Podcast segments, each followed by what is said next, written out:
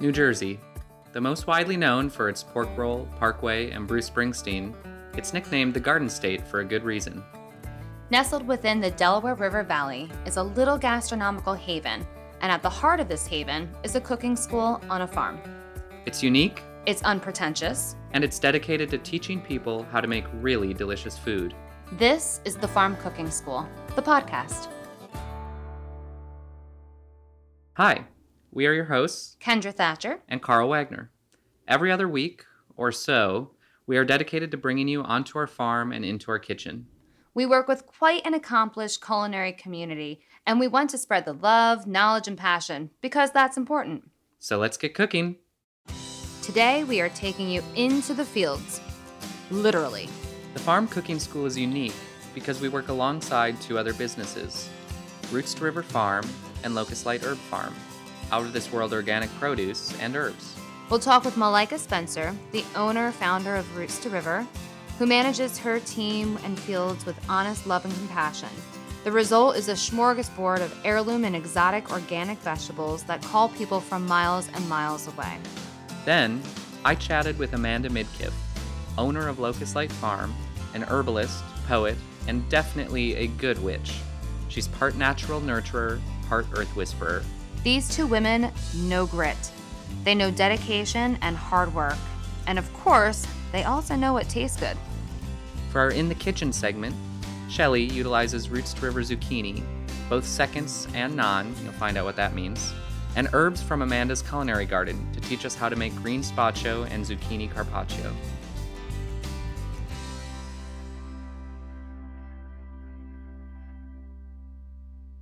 One of the things I admire most about Malaika is how grounded she is. She's a calculated risk taker, and at any moment, you'll find her either planting seedlings or fixing a busted irrigation pipe. Malaika doesn't just grow food, she literally grows community. Hi, Malaika. Hi, Kendra. okay, so just start telling me about Roots to River Farm. Like, where are we right now? Um, how did Roots to River Farm get started? Why are we here, and not over at the other plot? That kind of a thing. uh, so Roots to River Farm is a uh, organic vegetable farm. Uh, we grow about 200 varieties of different organic vegetables, about 60 types of vegetables altogether. Uh, we grow year round on two separate properties, uh, one in Solebury, Pennsylvania, uh, and in Bucks County, and one in Titusville, New Jersey. And uh, we started six years ago on the Solebury property. Two years ago, we were offered the opportunity to lease this farm uh, at Gravity Hill. It uh, was operated as an organic vegetable farm for 10 years by the owners. And uh, I had been an intern here at this farm when it was operating as Gravity Hill Farm.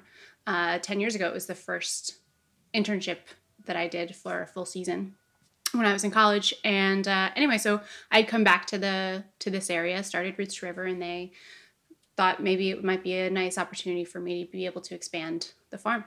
So, um, along with the farm cooking school and Locust Light Farm, we took on uh, the operation of this property. We now operate the market that they had started uh, here on the weekends, and then we're also integrating our business with the cooking school and Locust Light um, here to kind of make this a sort of center place for people to come and learn about food and farming and get some really good high quality eating. Yeah, definitely. well, really high quality and really accessible. I do want to hear more about or hear about when you first fell in love with farming and when you're like, you know what, this is this is my path. This is my passion. So tell me about that. Yeah, so I started working on farms in high school. We had a little organic farm at my high school where you could do your PE credit. And that was a very cool experience to sort of see that cycle of things as a kid. And so in the summers, I started working on farms in the area, just like farmhand stuff for, you know, staffing farm stands. Um, I wasn't necessarily eating a lot of vegetables when I was 16, but um, I loved knew I loved being outdoors, and I knew I loved sort of the people always like the the way that the the places felt and and the people that were involved were what I you know, I was really attracted to that. And then, of course, I started learning about the way that our food system is and how completely unsustainable and disconnected and destructive it is. And so to have that mission sort of coincide with something that I was enjoying doing, I started doing it more.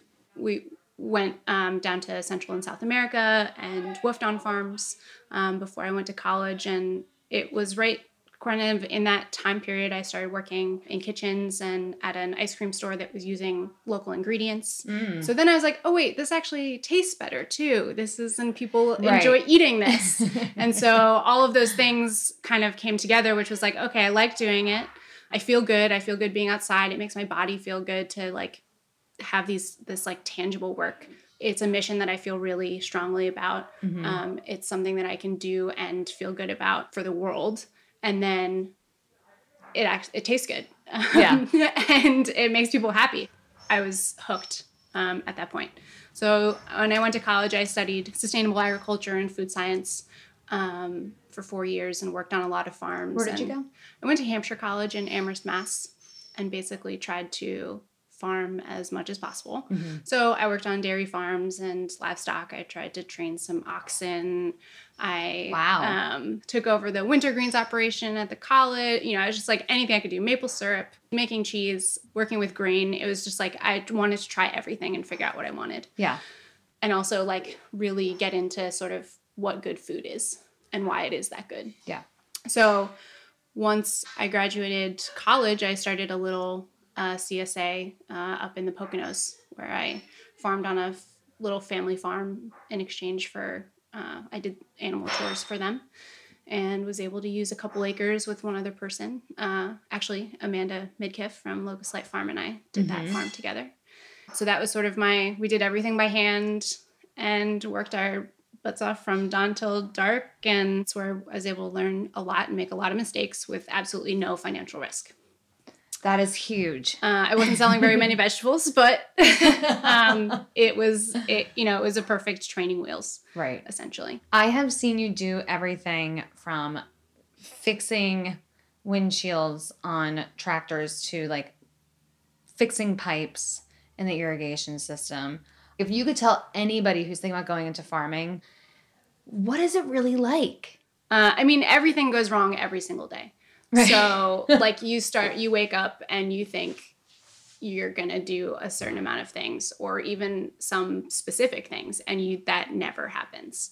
Uh, so the day you know you you think you're going out to hook the implement on the tractor, and then you realize that the bolt is out, so you can't hook the implement up. So you have to go find the bolt. Oh, there's no bolt, so you have to go. Then maybe you need diesel, or then maybe that implement's not going to work, or then maybe it's too wet, and so you can't use it. And then you know, four other people have to find jobs for that day to be doing things, and so it's like a constant.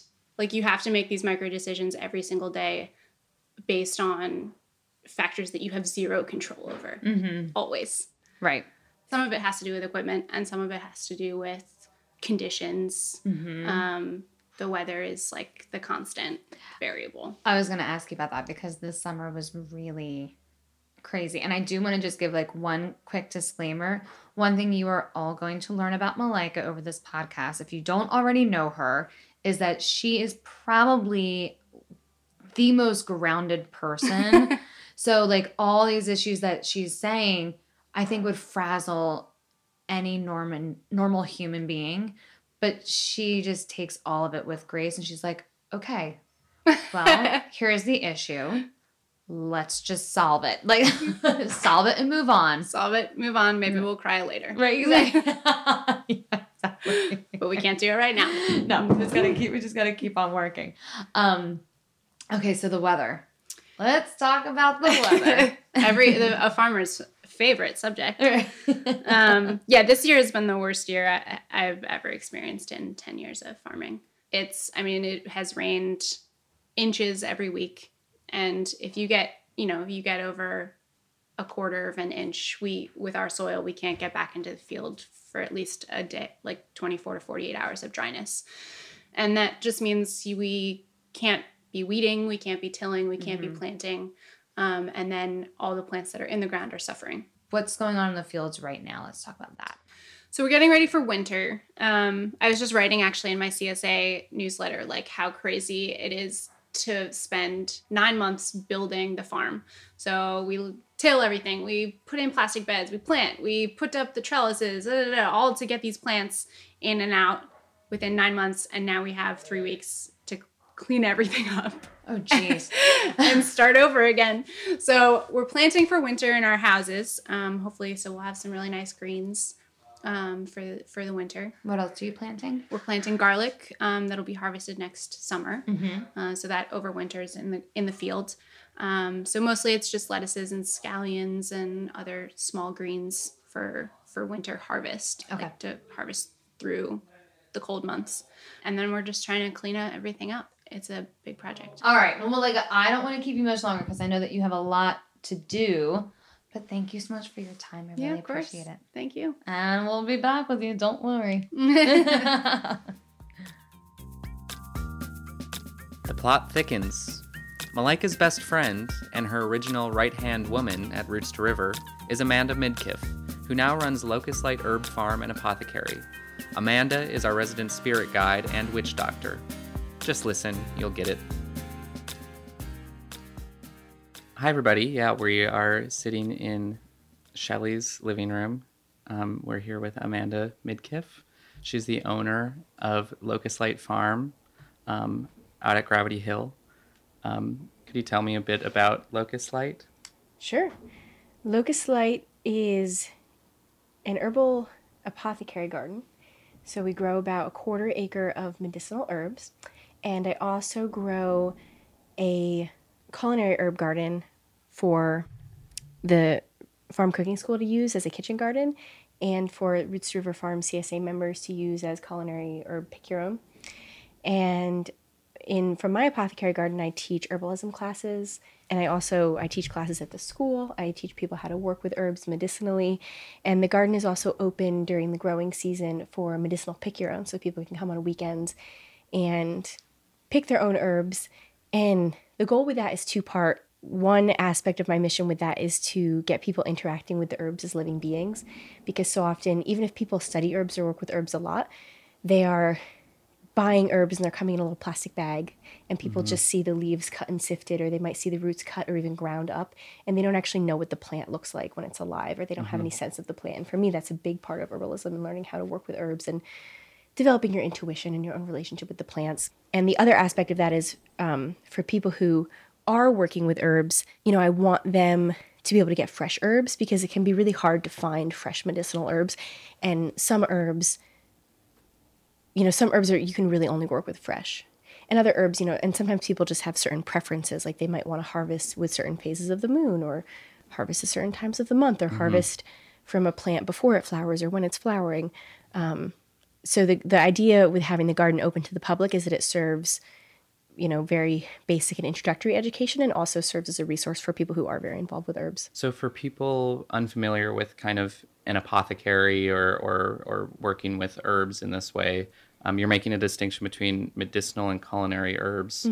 Um, are those actually different herbs themselves, or is it just in the way we're using them? Or It's just the way we that. use them. So all culinary herbs are medicinal herbs. Okay. but uh, not all medicinal herbs can be used in culinary for culinary purposes.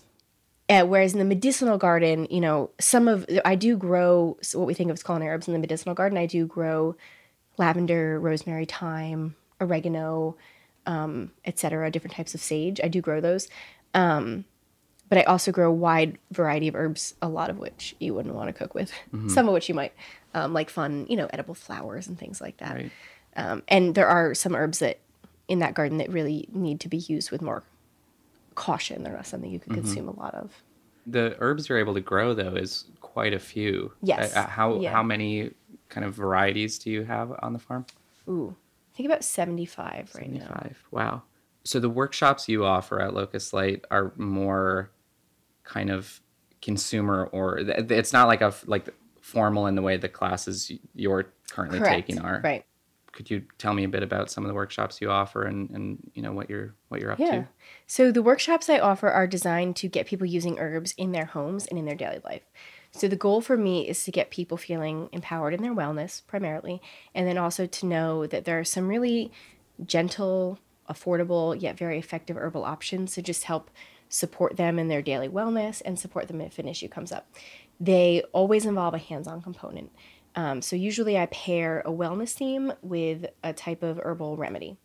So one class has been herbs for immune support, and we learn about some basics about the immune system, herbs that can help support the immune system, and then we learn how to make a tincture. Another class was herbs for respiratory health. Which right, what's a tincture again? a tincture is herbs extracted into alcohol. Okay. Yeah. Um, another, and then they take that tincture home with them, and then they get to use it. Another class was herbs for respiratory health, and then we did herbal facial steams in class, and then they got to make Oh, a facial fun. steam blend to take home. Yeah. Um, and for me, I also I really enjoy acknowledging the seasonal cycle, and so I'm starting to branch out into classes that are really where my heart lies, which is a class that spans herbalism and also working with the seasons. So last night I taught a class which was so much fun called The Inward Spiral Potions and Practices for Solstice Season. Ooh, Yeah, witchy. I know. Love it. So we talked about practices you can do to support yourself at this time of year and to really embrace and lean into this time of year. And we talked about five herbs that you can work with this time of year that are nice medicinally, but we were more focusing on energetically why they work with mm-hmm. this time of year and also deliciousness reasons why they work Yeah. this time of year. And then we were sipping the, the herbal teas and then we all made solstice elixirs to take home. Ooh. Mm-hmm. Yeah, wow, that's awesome. Mm-hmm. And we also have in front of us a, a product from one of your workshops. Mm-hmm. Um, do you want to tell everyone what we have here? Sure. So during market a few weeks ago, maybe about over a month ago, we had a fire cider workshop. And fire cider is a vinegar extraction of a number of very pungent herbs, which is great. It's great to make in the fall, firstly, because these plants are available, um, but also because these herbs are all great for boosting our immune health. They're really pungent, so they're great for our respiratory health. Um, they're just, it really is in line with what we should be consuming this time of year. So, this is a spicy, fiery blend. Um, there's a lot of different recipes. The recipe that we used in class, we used garlic, onions, cayenne, horseradish, and ginger. Oh, wow. So things everyone knows about. Everyone knows those things. Yeah. And maybe we're not all eating horseradish, but you know, everyone's heard of horseradish. Right. Um, so in the workshop, we talked about each of those herbs and why they're also beneficial. And we chop them up together and we set them in the vinegar to soak. Mm-hmm. And they need to soak for a period of time, right? About, Yeah, about four weeks. And this one happens to be ready, I think, to strain. Yes. Yeah. Would you want to try some? Sure. Um, so how are people using fire cider? Um, you know, what are what are its benefits?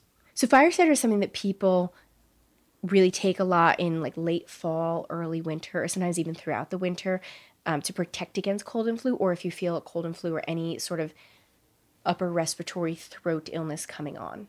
Um, it can really, it can definitely like help prevent you from getting sick, but it can also help knock an illness out, especially one of the, you know, something that's like settling in your lungs or settling in your throat. So usually you're taking about like a tablespoon. Maybe you're taking it every morning or every day, or like, you know, I was ill a few weeks ago and I was taking it like every hour.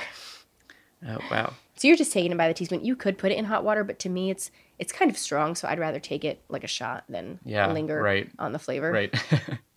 All right. So we have this open now. Oh wow, very nice. Yeah, it's strong. It's strong. Very, um, as you said, there's garlic in there, s- like especially garlicky and gingery And the horseradish. and horseradishy. Yeah. yeah. And you can like smell how spicy it is too. I feel like. Should I pour? Yeah, sure.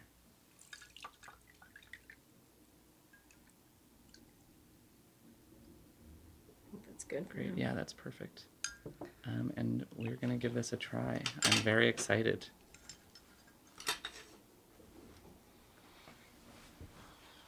All It's right. uh, been a cold few days. I think know. This will be especially nice. Yeah, it's gonna get it's gonna get really fragrant in here once we do this. Do you have a chaser? No chase. Well, yeah, we no chaser. Do you have one? I've got some water. Should I here. have a chaser? Mm. Oh, it like takes a second, then it fully hits you. Yeah, it's really it's really nice though. Can you It's- feel the fumes of the onions and garlic going into your lungs? Yeah. So though, so that um, the reason we all will get garlic breath or onion breath is because um, that type of sulfur, the fumes actually will go into your alveoli and linger Oh, in your lungs, and they're doing their good work there, and then they come back out through your breath. Right. Wow. Yeah. You, f- you can feel a, like just warmth spreading across your chest. Mm-hmm. Yeah. And it's pretty incredible. Yeah. And I would like to point out that this cider is called Gratitude Cider. It's a nice example of how nice we all are to each other. Um, I gave it to Karl because he cleaned up the entire class after I was done teaching because a student wanted to walk through the garden. So thank you, Karl. Well, thank you. Seconds. Too many people don't know about seconds. Let's take a moment to tell you about seconds. To a farmer, they're money down the toilet. They're bruised or a little past or not perfectly shaped. The bottom line is that they are still perfectly nutritious, but they just won't sell at the market. So, chefs like Ian and Shelley take these and make them into delicious food. Here, Shelley makes green spaccio with seconds and a zucchini carpaccio with some, well, not seconds. So we make a zucchini carpaccio here that is a great way to showcase the beautiful different colors of the zucchini um, that Roots to River grows. What we do is uh, make that the star of the dish. So the way to make zucchini carpaccio is really quite simple. First, we toast the pine nuts, and we just do it in a pan, um, a dry pan over medium heat, and keep keep uh, shaking the pan so that different sides get exposed and you want it to turn a really lovely golden color, um, not too dark. Uh, and then we um, put those aside and start shaving the zucchini, which you can do either with a mandolin, which is very easy, or you can do it with a Y-shaped peeler, which is also um, uh, easy. What you want to do is continue over and over again on one side so that the edges are the skin uh, until you get to the seeds, and then you turn it over and do the other side. Um, and uh, that way you just have a, a strip in the middle that's left, but all the rest is being used, and you see all the colors of the skin. So when you arrange it on the plate, you're looking to get some height in there from the, the, the fact that these are ribbons and they can curl like ribbons. So you want to sort of bend some um, over on themselves or put half of it sideways or opposite to the other side so it twists and just get a little volume on the plate instead of just a flat thing. Um, so, you know, you can have fun with that. Now that the zucchini are on the plate, we start to season them. So first, a little salt and pepper to bring out the flavor, and then a drizzle of olive oil to sort of give it some richness. Uh, and then um, it's nice to use some lemon zest as well as lemon juice. So take a microplane or a rasp grater and grate the lemon zest right onto the um, right onto the plate. And once you've got a little of that, um, we're going to cut the lemon in a certain way so that we don't get any seeds and it's very easy to squeeze the juice. This is something I learned in Mexico. Um, it's what you do is, is instead of cutting right down the middle, you go about half an inch from the center and cut a cheek off. So there are three cheeks. You know, after that, you, you, you do the same thing on the other side and the same thing on the third side. So you're left with a little triangular um, wedge in the middle, and the rest shouldn't have seeds in them, or if they still do, they're very easy to take out. Uh, and then you just squeeze that on top of the zucchini and uh, to sort of wake it up. So the next thing to do here again with a with a Y-shaped uh, vegetable peeler is to shave some parmesan on there for a little extra umami uh, for the dish to give it depth, and um, and then uh, sprinkle the pine nuts on, and then we'll get to the herbs. So you can use whatever herbs are available to you. We suggest mint or basil or both, um, uh, and some marjoram for a little little more depth.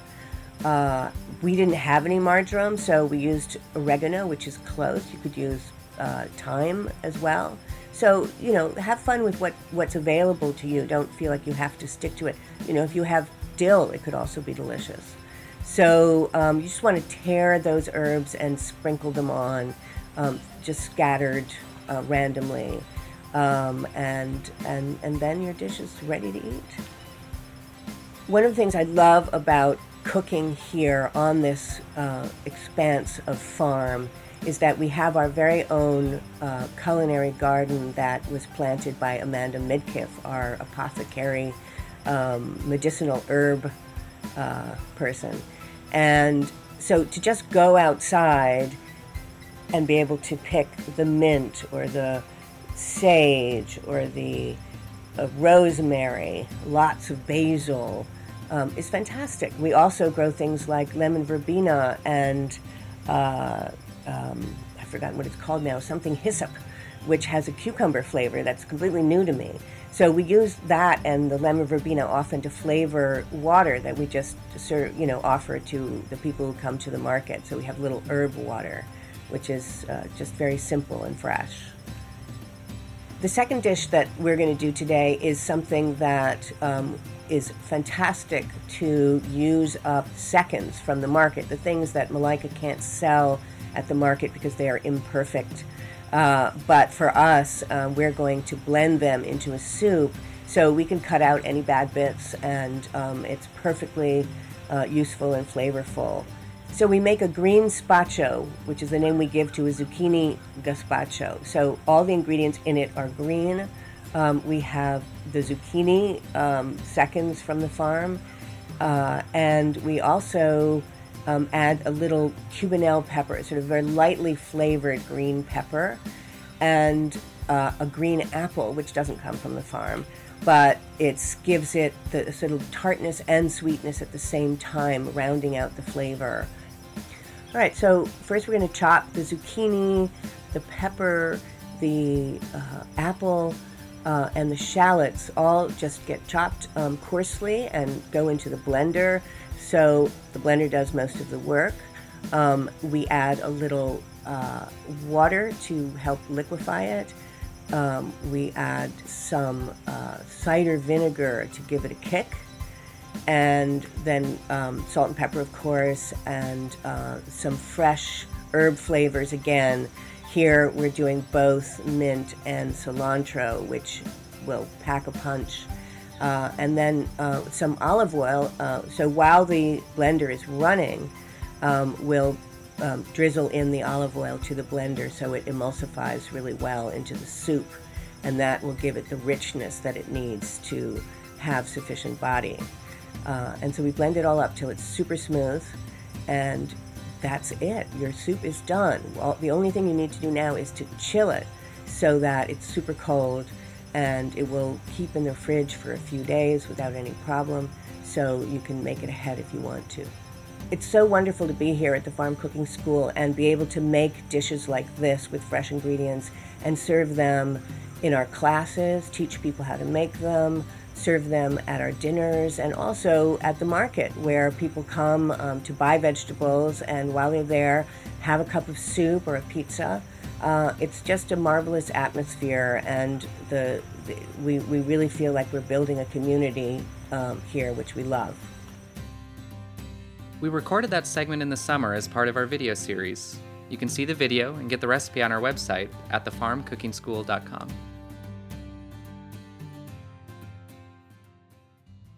Next time on our podcast, we introduce you to the greater cooking school community of teachers, collaborators, and farmers. We talk wine, butchering, and animal husbandry with some of our good friends. Until then, be sure to follow us on Facebook and Instagram at The Farm Cooks. And check out our website for all the good stuff in this episode and to see upcoming classes, thefarmcookingschool.com. If you have any questions, send them on over to me, Kendra at thefarmcookingschool.com. This episode, we'd like to thank Malaika Spencer, Amanda Midkiff, Shelley Weissman, and Andrew Applegate, our editor. Till next time, cook well and eat your vegetables.